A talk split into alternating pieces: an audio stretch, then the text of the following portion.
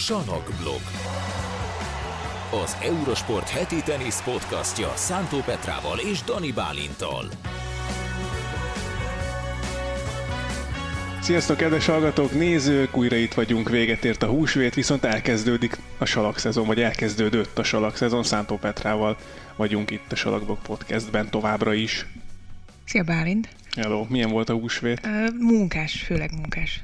Főleg munkás, Munkás volt. vagy munkás? Munkás is volt, meg mu- munkás is volt legfőképpen, azért picit haza is tudtam menni, de de, de hát Monte Carlo már elkezdődött vasárnap, uh-huh. meg voltak döntők, ugye a salak szezon az már egy héttel korábban elkezdődött kisebb tornákkal, de, de azért ez a Monte Carlo, ez, ez tényleg azt mutatja, hogy itt a tavasz végre, még hogyha ez a, ez a húsvét időjárás azért nem igazán tudom Hát ezt itt van tenni. 8 fok, vagy 7 fok. Is értem teljesen, de, de nem tudom, szerintem ez a, ez a, ez a Monte Carlo-i torna, ez mindig olyan, olyan, olyan jó tavaszi érzés, nem? Amikor már tudod, hogy jön a nyár, vagy legalábbis én így élem az életemet, hogy egész végig mindig a nyarat várom, és amikor Monte elmúlik, akkor köré szervezed a... a Monte Carlo, az, a Monte Carlo-i torna az az első ilyen, ilyen Petrának az első ilyen boldog hete az évben, amikor tudod, Úristen, hogy már... De szomorú lehet az első négy hónapot. Úgy értem, de, Jézusom, de, hogy, de hogy a, a nyár szempontjából ez, ez, ez, a, az a Monte Carlo, ez, ez már nagyon-nagyon jó. Igen, Meg hát amúgy. amúgy is itt szép torna. Hát nem csúnya, nem csúnya. Nem csúnya, nem? De igazából a salak szezon az, az nem tudom, nálam így mindig a, a csúcs az egész Az tenisz szezonban. Azért, mert én a keménypályás teniszt egy picit jobban szeretem.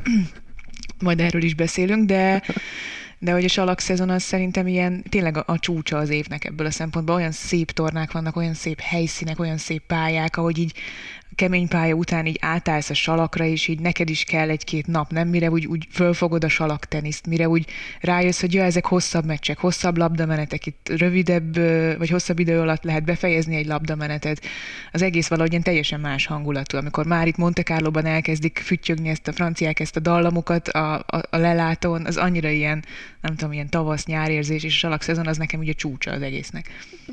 Mennyivel másabban gondolkozol, mint Medvegyev most, azon mosolygok itt, hogy ő is így éli meg, hogy hát itt hosszabbak a labdamenetek, csak ezt negatívumként éli meg. Erről beszélt is egyébként Medvegyev. Na de akkor csapjunk bele, mert hogy most már el kéne kezdeni, hogy akkor nekünk is a salak szezont gyakorlatilag. Ugye voltak tornák, ahogy Petra is említette, beszélünk majd Marrakesről egy nagyon picit, eh, Houstonról és Estoril-ról is, valamint ö, bedobunk egy, ö, egy témát, egy vita témát, amit így, hát nem tudom mennyire fogunk rajta vitatkozni, de majd körül fogjuk járni a, a, a témáját, hogy TFO azt mondta egy hónapja, vagy nagyjából három hete, hogy szerinte a nézőknek lehetőséget kéne adni arra, hogy mozogjanak a mérkőzések közben, beszélgethessenek adott esetben, és emiatt azért őt megtalálták a kommentelők Twitteren is, meg, meg úgy unblock egy picit felpesdítette az állóvizet a tenisz életben. Muratoglu mellé állt, na de vajon ez jó-e a tenisznek, nem jó a tenisznek, mit lehet ezzel kezdeni? Ezt fogjuk majd megbeszélni itt Petrával, de akkor kezdjük a kisebb tornákkal. Carvalhez Baena nyert Marrakesben egy ilyen maratoni meccsen, három óra fölött volt az a döntő. Müller ellen egy ilyen picit ismeretlenebb páros volt. Carvalhez Baenarról már többet hallottunk. Müller meg ezzel bejött a top 100-ba. Hát nagyon jó dolgok. Hát egyébként a kis 250-es tornák így a szezon elején pont az ilyen, ilyen lehetőségeket teremtik meg, amúgy szerintem. Tehát a, a szezon elején a 250-es tornák, meg a Grand Slam tornák előtti 250-es tornák, azok ilyen jó lehetőségek azoknak, akik ott vannak mondjuk a száz közelében, de eddig kemény pályás szezon volt, nem tudták kiélni magukat csalakon, vagy nem volt lehetőségük annyit játszani, és, és akkor itt, itt egy Kárbályez Bájéna, akiről mindig is azt tudtuk, hogy csalakon jól játszik, aztán most nyert egy tornát. Ugye Ramos Vinyulász volt talán az, aki nyert ö, Estoriilban tavaly, vagy tavaly előtt. Az is egy Nála ilyen... is ilyen, ilyesmi érzésünk lehet. Tehát ő azért már jobban ott van a top 20 Hát körül. azért játszott Garosz negyed döntőt igen, még igen, régenben, igen, de... de hogy, hogy igen, vannak ilyen salak specialisták, mindig mondjuk, és akkor, de mitől salak specialista valaki, ezt sose tudjuk meg, de hogy, hogy igen, most, most összejött Carvalhez Bajánának egy kisebb tornagyőzelem, ebből akár építkezhet is majd a, a folytatásra. Nyilván azért nagyobb tornákon nagyobb neveket kell megverni, ezt mi is tudjuk, de, de az önbizalom az itt is fontos alakon, nem csak kemény pályán. Igen, a spanyolokat hajlamosak vagyunk általában ilyen Rafael Nadal és Carlos Alcaraz szinten tartani, és akkor utána van még egy csomó tök jó Nagyon játékos, és nagyon sok olyan játékos van, aki nem csak salakos egyébként. Gondoljunk csak például Feliciano Lópezre, ő, ő, tessék? Carreño Busta nyert tavaly. Carreño Busta, Carreño Busta, Montrealba. Bautista, Agut, aki inkább nem salakosak, tehát hogy ők inkább kemény pályás specialisták. Ugye Feliciano López füves pályás specialista volt, de van egy csomó ilyen, ilyen kisebb, kisebb játékos, tehát ilyen top 100-ban mozgó játékos, vagy top 50-en kívül mozgó játékos, akik viszont a salak szezonban így azért szépen gyűjtögethetik a pontokat. Azt láttad, hogy megkapta a szabad kártyát, azt hiszem Barcelonára Feliciano López David Ferrertől? Ó, de jó. Bekopogott hozzá, De ment jó Ferrer, fej. és, és akkor úgy, úgy, úgy kapta meg. Azt hiszem Barcelona, ugye ott tornaigazgató Ferrer. Uh-huh. És akkor ö, oda ment elvitte neki, hogy hát akkor még egy utoljára gyere, gyere De és jó. játsz egyet. Ezt nem láttam, tök jó. Föl van neten, nem tudom, keresetek rá, tök, tök aranyos momentum volt. Volt torna Estorilban is, ahol Kasper Rüd tudott nyerni. Nem meglepetés, azért Rüdről tudjuk, hogy salakon jó, meg ő 250-es tornákat szokott nyerni, de tavaly Grand Slam döntői is voltak. Ez mondjuk még talán nem az a szint, az Estorili tornagyőzelem, amikor azt mondhatjuk, hogy akkor na most Kasper Rüd akkor innentől kezdve végigveri a salak szezonban a mezőnyt, de ez is egy jó kiinduló pont lehet neki. Hát igen, neki azért egy, neki itt volt az ideje szerintem, hogy elkezdjen azért nyeregetni mérkőzéseket egymás után.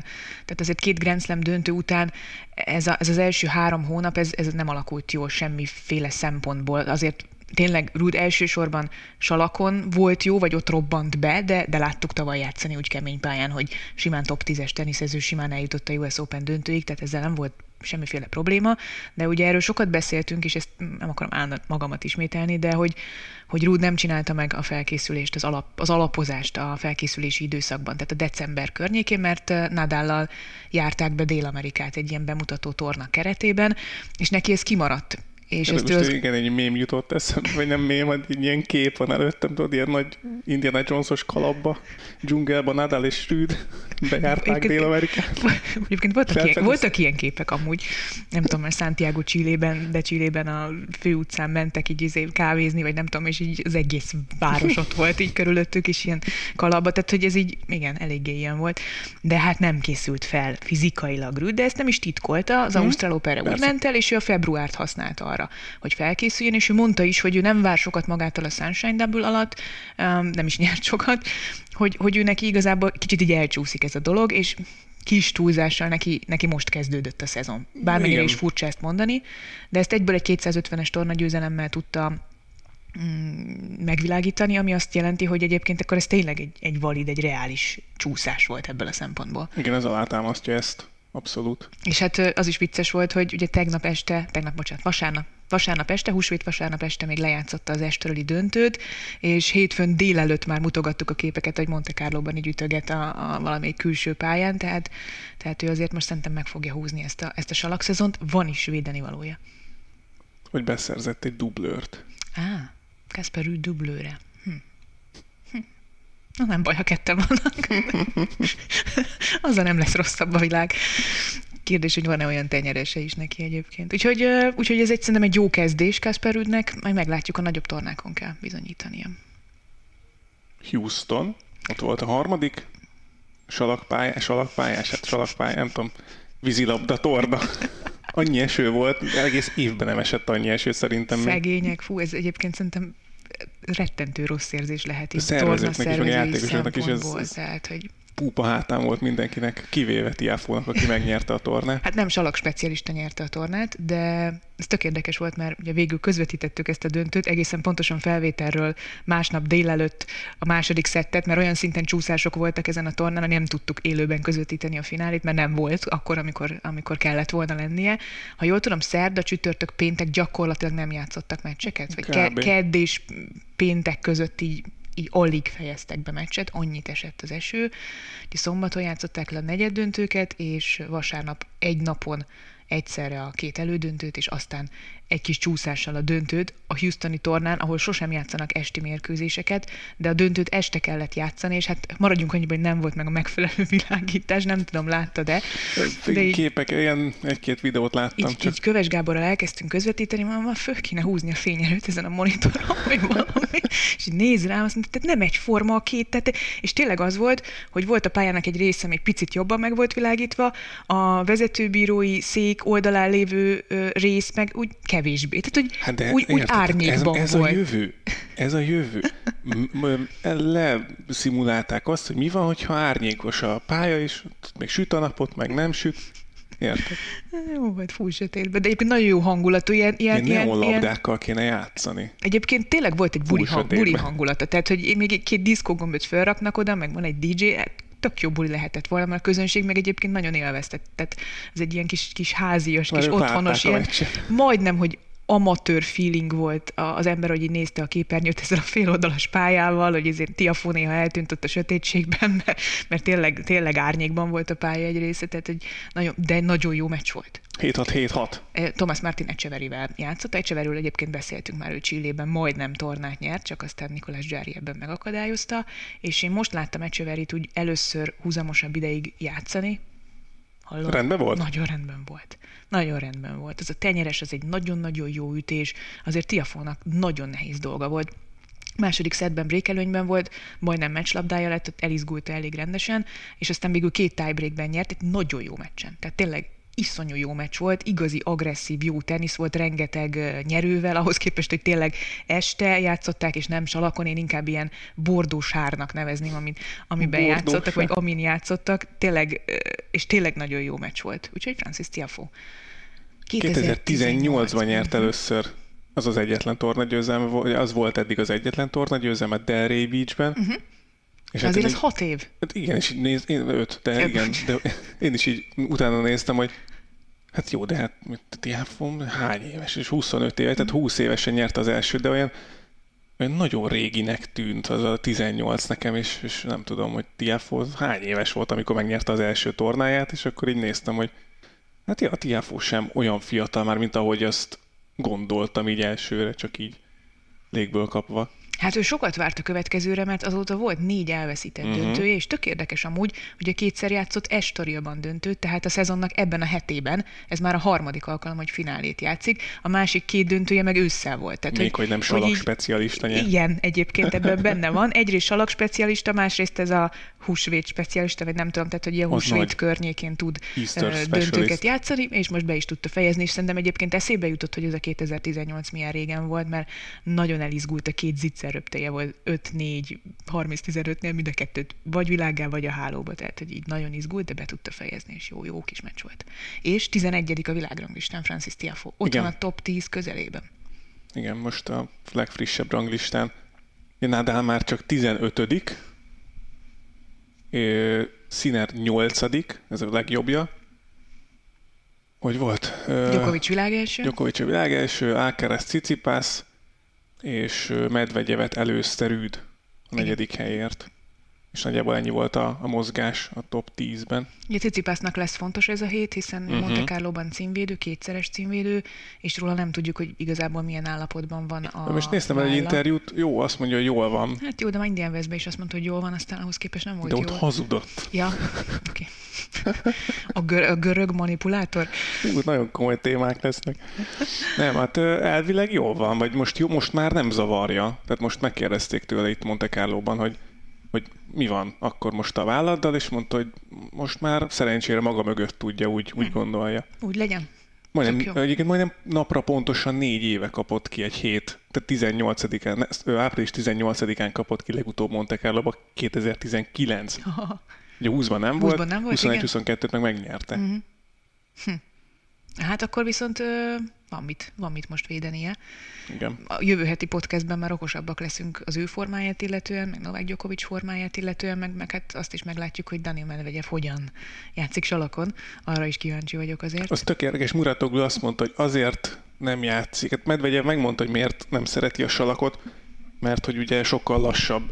Ugye ezt nehéz elmagyarázni, de hogy mi, miért másabb azért annyira a salak, mint a kemény pálya, de talán a legegyszerűbb tényleg az, hogy, hogy lassabb a borítás, és amit megütsz kemény pályán, azt még meg lehet menteni salakon. Hogyha egy ugyanolyat ütsz, akkor salakon sokkal lassabb az ütés, mert ugye Medvegyev nagyon laposan játszik.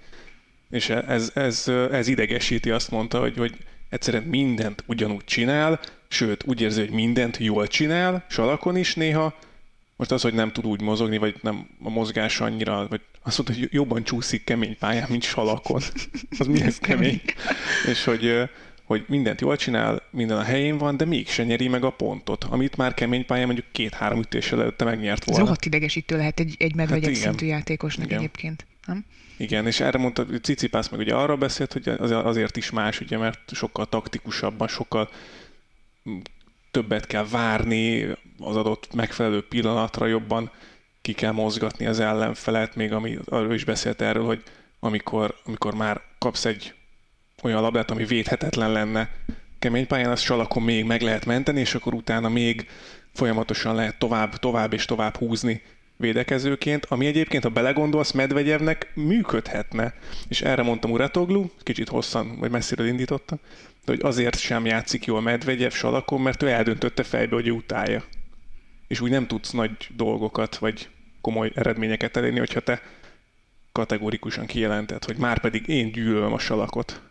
Hát ebben van valami, mert azért az életnek elég nagy igazsága az, hogy minden fejben dől el, tehát ez valószínűleg a versenysportra és a teniszre is igaz. Medvegyev szerintem egyébként annál okosabb, hogy ezt ne lássa be, hogy ezen ja, egy picit változtatni kell. És uh, egyébként tavaly már ugye jött egy-két kisebb eredmény tőle, egy-két olyan mérkőzés győzelem, amire még ő magam sem számított, és akkor már mondott olyanokat, hogy hogy Volt ez I love Clay felirat a kamera. Igen, igen, tehát hogy azért jó, össze kéne gyűjteni Medvegyev kirohanásait a salakkal kapcsolatban. A kedvencem az volt ez a, ah, most nem fog eszembe jutni, amikor mondta a vezetőbírónak osztott, hogy de ez Ah, na jó, mindegy, majd jövő hétre összegyűjtögetem az összeset. De valami, nem, bizony, nagyon sok ilyen van, amikor szólt a Annyira vicces bírónak. dolgokat mondott, hogy nagyon kemény.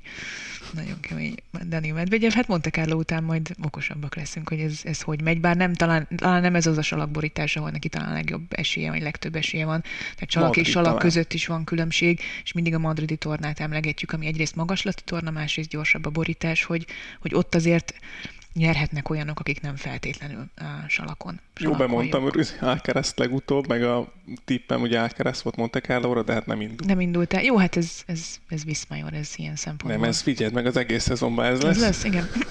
Én nagyon rosszul tippelek, nem tudom, föltűnte vagy... Feltűnt, abszolút. Feltűnt. Köszönöm szépen. A Last Man, Last Man Standing játékjainkban nem szokta sokáig jutni. Igen. Itt az ideje, hogy témát váltsunk szerintem. Beszéljünk akkor arról, amit Tiafo mondott, hogy a nézők helyzete a helyszínen, a teniszmérkőzéseken, mert ez egy nagyon izgalmas topik lehet szerintem, mert hogy ugye tényleg nagyon kevés olyan sportágot tudsz mondani, ahol kint van egy szurkoló, és csöndbe kell maradnia, nem? Mm, igen. Nagy, nem, nem, hirtelen nem is, nem tudom, sok. Snooker. Snooker, igen. Snooker, sok, igen. igen. Tehát hogy ez ilyen nagyon, nagyon, nem tudom, réteg sportágoknál talán van, de, de ez nagyon kevés. Tehát mint tízből kettő olyan sportágot tudsz mondani, szerintem te is, ahol, ahol csöndbe kell lenni a nézőknek. A TFO alapállítása az volt, ez picit ferdítette szerintem a sajtó, azt mondta, hogy ö, beszélhessenek és mozoghassanak a nézők, mert mondjuk képzeld el, hogy kimész egy kosármeccsre, és nem, nem szólhatsz egy szót se. Tehát nem azt mondta, hogy legyen olyan, mint a kosármeccseken a hangulat, de hogy, hogy, hogy ez volt a példája, vagy a, a, az összehasonlítási alapja. Igen, csak ha mondjuk egy NBA meccsel hasonlítod össze, akármilyen kosármeccsel, ott azért nem két ember van a pályán, hanem, hanem rengeteg. Tehát ott eleve, eleve van egy, egy egy hangzavar, van egy kommunikáció uh-huh. játékosok között, ott, ott, ott nem lehet gyakorlatilag csöndben végigcsinálni a, a labdamenetet, és ilyen formán nyilván a közönség sem más, más a ritmusa, más a dinamikája. Fura a tenisz egyébként, mert ha belegondolsz, igazából, igazából nem vagy végig csöndben, mert hogy nézőként ugye jogod van tetszést nyilvánítani a két labdamenet között, akkor beszélhetsz is, tapsolhatsz is, kiabálhatsz is, uh, ihatsz is, mindent csinálhatsz akkor, hullámozhatsz, de labdamenet alatt illik csöndben maradni, illetőleg labdamenet alatt nem illik mászkálni ugye a lelátón, mert hogy Hát Mert hogy ezzel zavarod se. a játékos gémek Tehát ugye úgy, az a szabály, aki nem tudná, hogy ugye három gémenként van ugye ö, beengedés gyakorlatilag, amikor térfélcsere van a játékosoknak, akkor, akkor engednek be nézőt a lelátóra, és akkor a következő térfélcseréig nem mehetsz ki onnan. Ami egyébként valid lehet, hogy ezt változtassuk meg, szóval ez, ez egy ilyen picit ilyen múltban ragadt dolognak tartom talán, vagy nem tudom, hogy... De hogyan szeretnéd megváltoztatni? Tehát, hogy hát, mindig lehessen bejönni? Mert akkor viszont... Akkor viszont az első szedben folyamatos mászkálás lesz, mert hogyha megnézed, megnézed, a franciák, az amerikaiak, azok nem érnek oda a meccsekre. Nem, mert sorbálnak ki még sörér, meg hamburgerért. Nem, nem, áll, nem, nem érkeznek oda. Akkor is, ha ha Roger Federer Rafael Nadal ellen játszik a Roland Garros döntőjében, akkor is, ha megnézed, még egy Garros döntőben is vannak üres székek az első három játékban, mert nem érkezik meg, amit nem értek. Igen de, hogy, de akkor viszont folyamatos mászkálás lesz. Tehát, hogy Igen, vagy, csak... vagy szabályozni kell azt, hogy legyél ott kezdésre, mert utána maximum szetnél mehetsz ki. Ugye az a célja ennek, Muratoglu mondta azt, hogy, hogy gyakorlatilag azzal, hogy, hogy új nézőket akarunk bevonni, a fiatalságot célozza ez, a, ez az intézkedés, vagy célozná ez az intézkedés, hogy minél több fiatal üljön le tenisz nézni, mert hogy nem nézik végig a meccseket, meg hogy nem néznek teniszt gyakorlatilag a fiatalok, amivel szintén lehet vitatkozni, de azért az jól látható, hogy a nézőközönség nagy része az inkább a felnőtt, a 30 pluszos korosztály talán. Egyrészt igen, másrészt azért sok gyereket látsz, akik, akik akik ott ülnek az első sorban a labdáikkal, és várják, hogy vége legyen a meccsnek, és azért izegnek, mozognak, mert aláírást akarnak kérni, és már úgy helyezkednek tulajdonképpen az egész lelátón. Ez egy nagyon érdekes kérdés. Szerinted, tehát egész egyszerűen szerintem meg kell nézni magát a játékot. Ha megy egy labdamenet a tenisz alatt, akkor ott a két játékost zavarhatja az, hogy van mászkálás.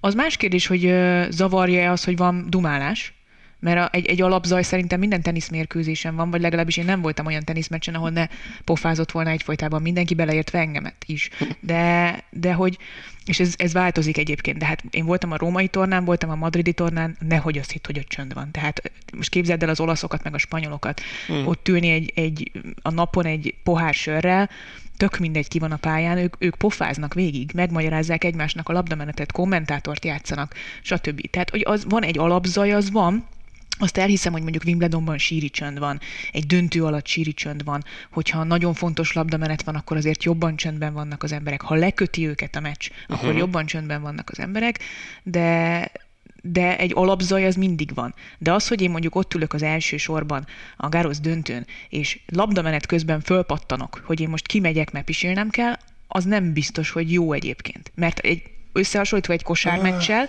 uh-huh. egy kosármeccsel összehasonlítva, azt mondom, hogy oké, okay, mert ott van egy csomó ember a pályán, az egésznek a dinamikája sokkal másabb. Ott nem zavaró az, hogy van külső mozgás. A teniszpályán egyébként simán lehet, mert ott egy labdát figyel a két játékos, meg egymást figyeli, hogy ott bármi külső mozgás bejön, az tényleg zavaró lehet.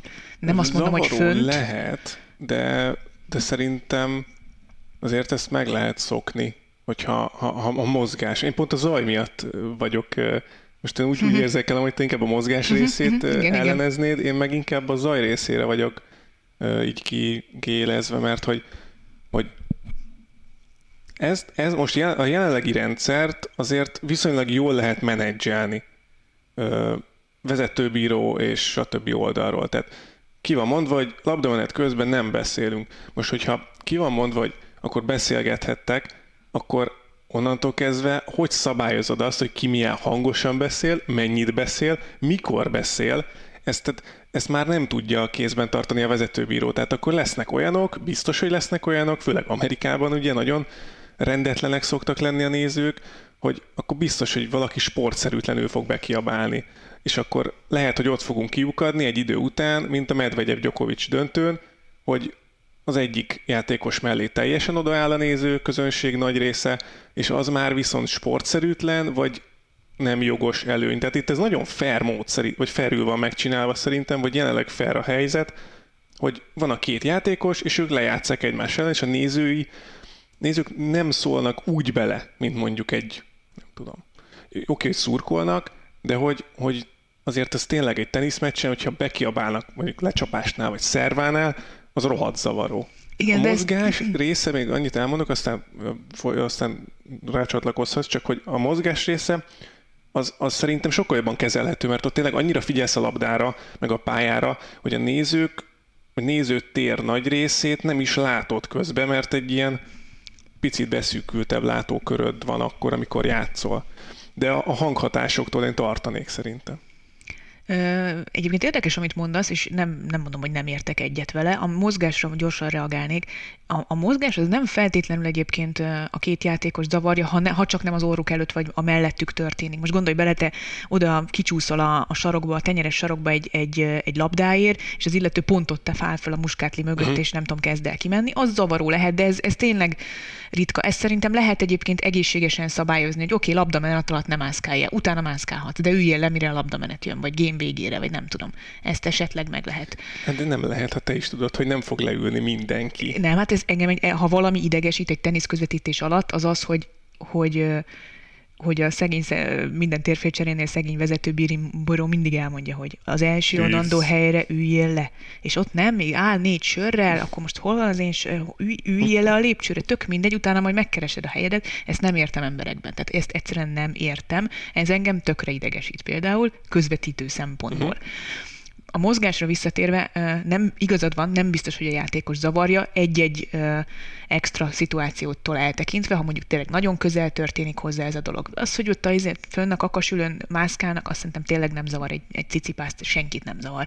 Főleg nem, hogy úgy, hogy a, a játékosok nagy része azért, mit tudom, challenger tornákról jön, meg mindenhol nincs néző, csak mászkálás van, meg tényleg tehát, hogy az egész egy, egy, egy olyan, olyan helyzetből indul, ahol az ember még nem támaszthat elvárásokat a nézőkkel szemben, mert örül hogy egyáltalán vannak nézők, amikor még mondjuk a pályafutás elején van. Én ezt inkább ö, nézői oldalról közelíteném meg, tehát hogyha én néznék egy Federer Nadal meccset, vagy tök mindegy milyen mérkőzést, és az orrom előtt fölállna valaki, azzal, hogy most akkor kimegy sörér, és én emiatt lemaradnék egy olyan labdamenetről, amit szeretnék látni, akkor én tök ideges lennék. Vagy fölállítana egy egész sort azért labdamenet közben, hogy ő ki akar menni. Tehát amikor írtam neked, hogy nem biztos, hogy nézői oldalról ez jó dolog, akkor pont erre gondoltam, Na, hogy, hogy azért ne általánosítsunk olyan nagyon, tehát biztos, hogy nagyon sokan tényleg úgy mennek ki teniszmeccsre, hogy ők neki, nekik jó, jó az, hogy,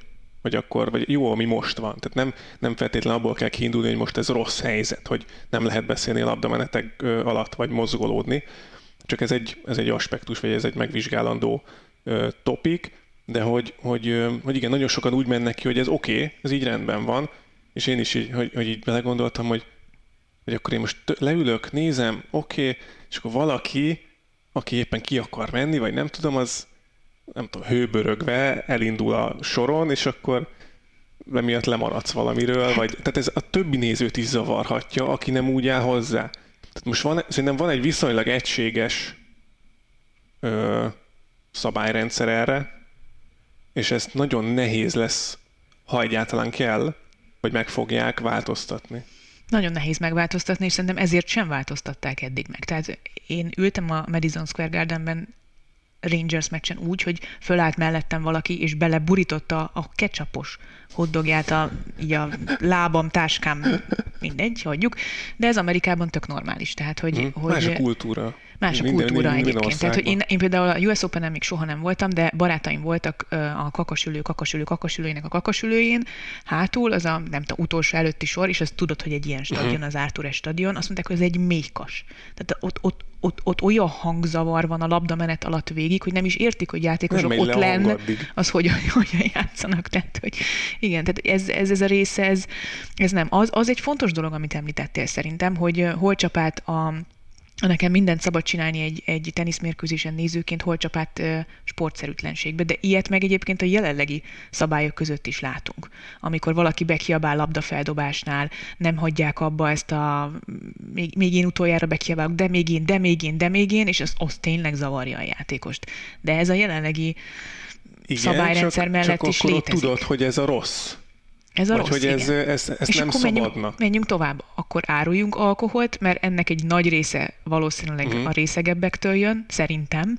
Áruljunk-e alkoholt akkor a teniszmérkőzésen? Én sokkal több potenciát látok egyébként azokban a, a megoldásokban, amiket a Muratogluék csináltak az Ultimate uh-huh. Tennis Showdown-nál, uh-huh. ez a nem tudom, most hármat ér a következő ütés, nem tudom, és akkor azt felhasználod ilyen kártyákat, vagy nem tudom. Tehát a ha sok... fiatalokat akarjuk megfogni? Hát ez a célja. Ennek az intézkedésnek az lenne a kiinduló pontja, hogy kevés fiatal néz teniszt, hogyan vonzuk őket be. Hát a fiatalok nem tudnak sokat egy helybe ülni csöndbe, akkor beszélhessenek. Szerintem ez, a, ez az analógiája.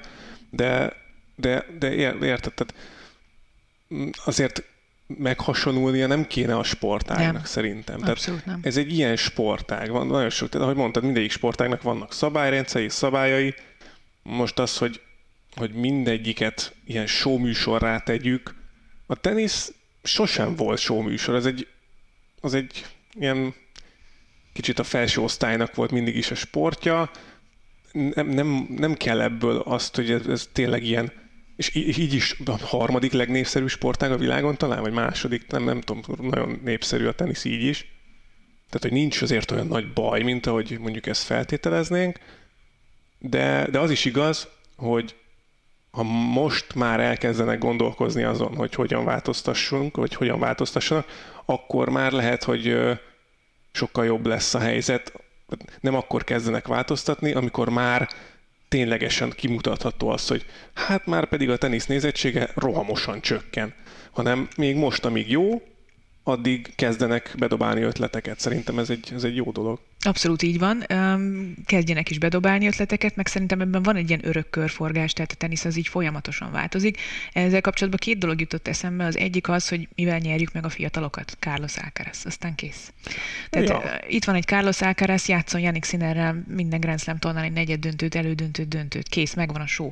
Ez az egyik. A másik meg az, ami eszembe jutott, szerintem a tenisz, ahogy te mondtad, hogy ez nem egy show műsor, de valójában igazából az a két teniszező a játékkal, a meccsel showműsorrá tudja tenni. És igen. nem kellenek ahhoz külső körít, dolgok. Ahhoz igen. neked nem kell két sör még, meg az, hogy ugrálhassál az első sorban. Neked az kell, hogy ott üljél, és jól szórakozzál. Ha jól szórakozol, akkor az egy showműsor lesz, ahol normálisan viselkedsz azért, mert leköt téged, amit látsz, ugyanakkor viszont showműsor lesz, mert hangosan fogsz kiabálni, tapsolni, élvezni fogod az egészet, és az egész önmagában egy show lesz, mindenféle körítés nélkül. Igen, és hogyha most erre rácsatlakozva, hogy hogyha viszont teljesen szabad kezet kapnak úgymond a nézők, és bármikor lehet mozgolódni, stb. Tehát effektíve zavarod a játékost, akkor meg nem fogod tudni úgy élvezni a játékot, mert nem fognak tudni pontosan. olyan jól teljesíteni pontosan. a játékosok sem. Mm.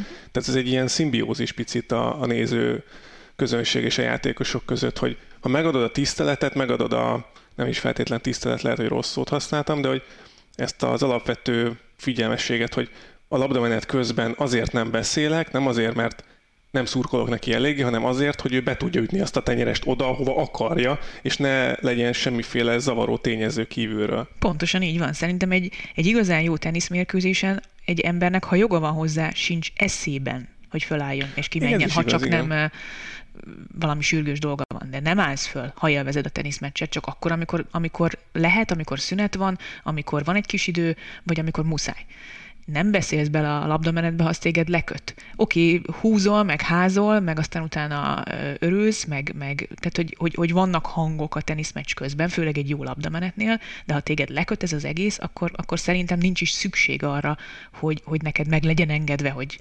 hogy, hogy mondjuk a, a jelenlegi szabályokat áthágd. Nem? Igen, nem, igen. De érdekes felvetés minden esetre. Egyébként akkor megint elő kell vennünk azt, hogy, hogy ugye jelenleg is van azért arra példa, hogy egy picit kötetlenebb ez a dolog, és ez a Davis kupa, uh-huh. ahol ugye elméletileg ö, abból a szempontból szabadabb a, a, a szurkolás, hogy ott, ott lehet különböző hanghatásokat is kiadni, mármint hogy mehet be mondjuk szurkolói rezesbanda, meg voltam ö, Horvátország Amerika Davis kupán Porecsben, Horvátországban, uh-huh. ahol egy konkrét rezes, fúvós banda volt benne a stadionban, vagy a csarnokban, és a felét elfoglalták, és minden labdamenet után eljátszottak egy ilyen dallamot. Tehát szerinted milyen De mondjuk azt volt? el tudod képzelni, hogy labdamenet most jó, ez a rezesban egy picit túlfeszíti a példát, de hogy, hogy labdamenet közben is ö, húzza a zenekar? Hát na azt látod, azt már nem tudom. Az viszont nem biztos, hogy jó a, akár a hazai horvát csapatnak Igen, sem. de hogy valószínűleg nem, igen, tehát hogy Tehát, hogy le, nem- lehessen nem egy olyan fajta szurkolás, ami mondjuk labdarúgó mérkőzéseken, vagy van egy, egy, van egy, egy ultra kanyar, vagy nem hát tudom. Tehát ez, szerintem, ha megengedjük azt, hogy beszélhessenek, akkor ez lesz az út. De már most is vannak erre példák, ugye a Davis kupában, Csak ahol, ahol között. Kö, igen, de, de vannak olyan, olyan országok, ahol mondjuk, mit tudom én, Ausztráliában, ugye a szerbek, a görögök, ezek a közösségek azért elég hangos szurkolást csinálnak, zenélős, éneklős, az egész meccset körül, körül, körülíró szurkolás van. Tehát ott egy kitalált normális szurkolás van, ami egyébként tök jó hangulatot terem, de ők is szépen meg tudják csinálni azt, hogy labdamenetek között. És szerintem ez egyébként egy tök jó dinamika jelenleg. Ez is érdekes ilyen szempontból, hogy mit engedsz meg valakinek, hogy, hogy betiltod, hogy ne csinálja, vagy rábízod, hogy, hogy oké, okay, csinálhatod, attól még, hogy csinálhatod, nem biztos, hogy fogják csinálni. Igen. Uh-huh. Tehát, hogy, uh-huh. hogy az, hogy szigorítasz-e, vagy, vagy engedsz a, a szigorításokon, az, az egy picit a nézőt, nézőközönség érettségét is teszteli, hogy oké, okay, mászkálhatsz, de vajon fognak is mászkálni? Ez attól függ, hogy milyen sót kapsz ilyen egyébként lentről. szerintem, hogy most hogy ne 3G-men te mehessen ki valaki mondjuk, hanem labdamenet közben is, ahogy te is mondtad, csak azt ugye megint nehéz menedzselni tényleg, ahogy hogy említettem, hogy oké, okay, akkor meg hát igen, tehát hogy akkor a egyik játékosnak háttal van, a másiknak szembe, és akkor az egyiket zavarja, a másik tökre nem érdekli, hogy a háta mögött mászkálnak-e. De hogy ez, Ha most- igen, ez Ha megszokás most belegondolunk abba, hogy mondjuk játékos szemmel mit, milyen reklamációkat hallunk legtöbbet. A legtöbbet azt halljuk, ha valaki belekiabál a labdamenetbe, és az megzavarja, azt szokták reklamálni a játékosok, vagy két szerva között kiabálnak bele, és ezért emiatt a másodikat elrontja. Talán ez a, leg, a leggyakoribb. vagy ez nem kemény pálya. Illetőleg-. Ilyen is van, igen. A borítást szidják leginkább egyesek. És hogy, a, tehát, hogy ezeket szokták szídni, én, én olyat is láttam már, akár éjjátékosoktól is, hogy azt mondták, hogy ott mozgás van, üljön le, mutogatta a vezetőbírónak, hogy figyelj, ott még nem ültél le, illetőleg a vaku, ami még... A fényhatások, ami, igen, hogy a villog, a kijelző, meg a, a stadionban, arénában a kijelző is szokott uh-huh. zavarni őket picit, meg igen, a vakuzás az. Igen. De ugye, mert ez nincsenek hozzászokva. Tehát, hogyha, De ha ugyanakkor így a hangzavarhoz meg, tehát hogy mondjuk abba biztos vagyok, hogy aki az Artur stadionban valaha játszott már esti programban, az pontosan tudja, hogy ott, ott egy pillanatig nem lesz csönd. Igen, tehát, tehát ha neked meccslabdád van, alapzaj akkor se. Igen. Alapzaj kérdés De az, az, hogy... az, az zavarja őket, vagy az zavarhatja őket, hogyha ilyen kiugró Igen. dolog van. Tehát, Igen, igen. Ha van egy alapzaj, ami így oké, okay, vagy a susogás, stb., akkor, akkor az, az oké, okay, mert az, az az alap. De hogy abból van egy ilyen kirívó, kiugró dolog, az meg tud zavarni nagyon. Tehát az tényleg De ez most zavarni. is van viszont. Igen. Tehát ez most is van, és ez, ez egyszerűen a tömegrendezvénynek a sajátossága. Tehát, hogy hiába van egy, egy, egy alapelvárás a nézőkkel szemben, amit mondjuk a 20 ezerből 19.950-en meg is csinálnak, a maradék 50, az vagy ezért, vagy azért bele fog rúgni ebbe a szabályba, és fog olyat csinálni, ami egyik vagy másik játékos zavarja, és ennek ugye a, szerintem az egyik legdurvább példája az a US Open döntő volt, amiről beszéltünk Djokovic és Medvegyev között, amit ennek ellenére meg tudott nyerni Medvegyev, de ezt nem biztos, hogy mindenki ki tudja zárni. Egyébként Tiafót megnézném, tehát hogy, hogy van, van ráció abban, amit Tiafó mond, de megnézném őt egy ilyen mérkőzésen, hogy akkor ő hogy reagál. De ő mondjuk tényleg szereti csinálni a sót, ő szeret játszani a közönséggel, ő szeret egy-két labdamenet után ezt csinálni, hogy gyerünk, akkor, akkor most mindenki álljon föl, és nekem szurkoljon, és legyen egy ez, ez nyilván taktika is lehet, hogy egy picit hosszabb szünet legyen a két labdamenet között, mert hogy a nézők tomboltak, meg ők hullámoztak, meg ők nem hagyták abba a tapsolást, tök jó. De ez, ez, ez hozzátesz a sóhoz. Kokogoff ö, szólalt még meg ezzel kapcsolatban, és ő azt úgy, úgy kommentálta TFO gondolatait, hogy, hogy érdekes, amit mond TFO, de hogy, hogy, hogy igen, egy ilyen, tehát hogy az, hogy beszélgetnek, az nem zavarja, egy bizonyos szintig. Uh-huh. Tehát igen, hol az a szint? Meg hogy tudod szabályozni akkor, hogy beszélgethetsz a melletted ülővel, de neki a báját négy székkel arrébb mondjuk, vagy tehát Ez nem lehet szabályozni igen, szerintem. meg az, hogy fönt kiabálsz a US Open-en, az tényleg nem olyan zavaró, mint hogyha a hátad mögött a páholyok körül valaki ott mászkálna, és stb. Szerintem egyébként alapvetően ez egy, egy emberi ösztönös dolog. Hiába van szabályozva, vagy nincs szabályozva, ahogy te is mondtad, ha lehet, hogy ha, ha, ha nincsenek szabályok, akkor is az ember nem viselkedik úgy, hogy minden szabályt át akar hágni, vagy hogy ki akarja használni ezeket a lehetőségeket. Ez egy ösztönös dolog szerintem. Ha elmész egy teniszmeccsre, értesz valamennyire a teniszhez, tehát tudod nagyjából a, a játéknak a lényegét, a szabályrendszerét, érdekel téged ez a meccs, akkor te normálisan, és nem vagy hullarészeg, akkor te normálisan fogsz viselkedni. Akkor is, ha szurkolsz valakinek, vagy nem szurkolsz. Normálisan, relatíve normálisan fogsz viselkedni. A fontos pillanatokban csöndbe maradsz, nem fogsz belekiabálni a két szerva közé, és nem fogsz felállni a labdamenet közepén, csak azért, mert neked ki kell menni és felállítani az Mert egész mehetsz, sort. igen. Mert igen, tehát ezt, ezt nem fogod. Nyilván vannak kivételek, nyilván vannak olyanok, akik ezt nem uh, tartják be, és magamról tudom, tehát Rómában a Campo Centrálén szerinted mindenki mindenkivel beszélgetett, receptet cserélte ide, tehát, hogy, de közben meg nézted lem egy Federer Sárdi döntőszett tiebreaket, úgyhogy én végig csiviteltem az egészet, de tényleg, mert egyszerűen ott, ez, ez hozzátartozik a kultúrához. Milyen receptet Ettől hoztál haza? Ettől még... Ettől még nyilván az ember ott ül, mondjuk egy, egy pohár sörrel, vagy ilyesmi, az, az hozzátartozik a szórakozáshoz. De ettől még a, a magát a meccset élveztem, a labdamenetek alatt próbáltam csöndben maradni, Ja, az volt nem az a meccs, amikor mondta Sárdi meg Federer is, hogy mennyit beszéltek a nézők, nem? Jó, Olaszországban most ezt képzeld el. Mond, mondd meg ilyen az olaszoknak, hogy maradjál csöndben. Mondd meg neki. Én nem merem. Á, Majd te megmondod. nem. Szóval ez, ez szerintem alapvetően az, a normális ember az normálisan tud élvezni egy teniszmeccset, nem? Még akkor is, én tudom, hogy én is beszéltem már labdamenet alatt. De Igen, kicsit lejjebb veszed a ilyen hangodat. Kicsit Viselkedés kultúra. viselkedés kultúra, igen. Egész egyszerűen.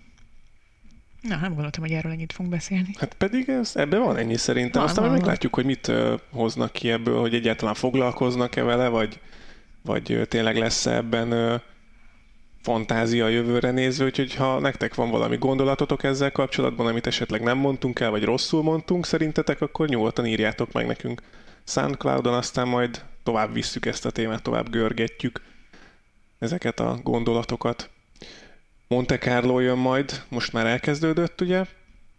Amikor felveszük ezt a podcastet, jövő héten pedig akkor majd ö, már lesz is eredmény. Leszünk eredményünk, hát vasárnap van a döntő, Igen. úgyhogy uh, addigra tényleg okosabbak leszünk, és lesz miről beszélni, mert visszatér Novák Djokovic, megpróbálja megszeretni a salakot Daniel Medvegyev, Stefanos Tsitsipas kétszeres címvédőként, Kasper Ruud, azok, akikre úgy figyelnünk kell a salak szezonban, azok azért most bemutatkoznak, nyilván Alcaraz és Nadal nem, de, de majd arról később is tudunk beszélni.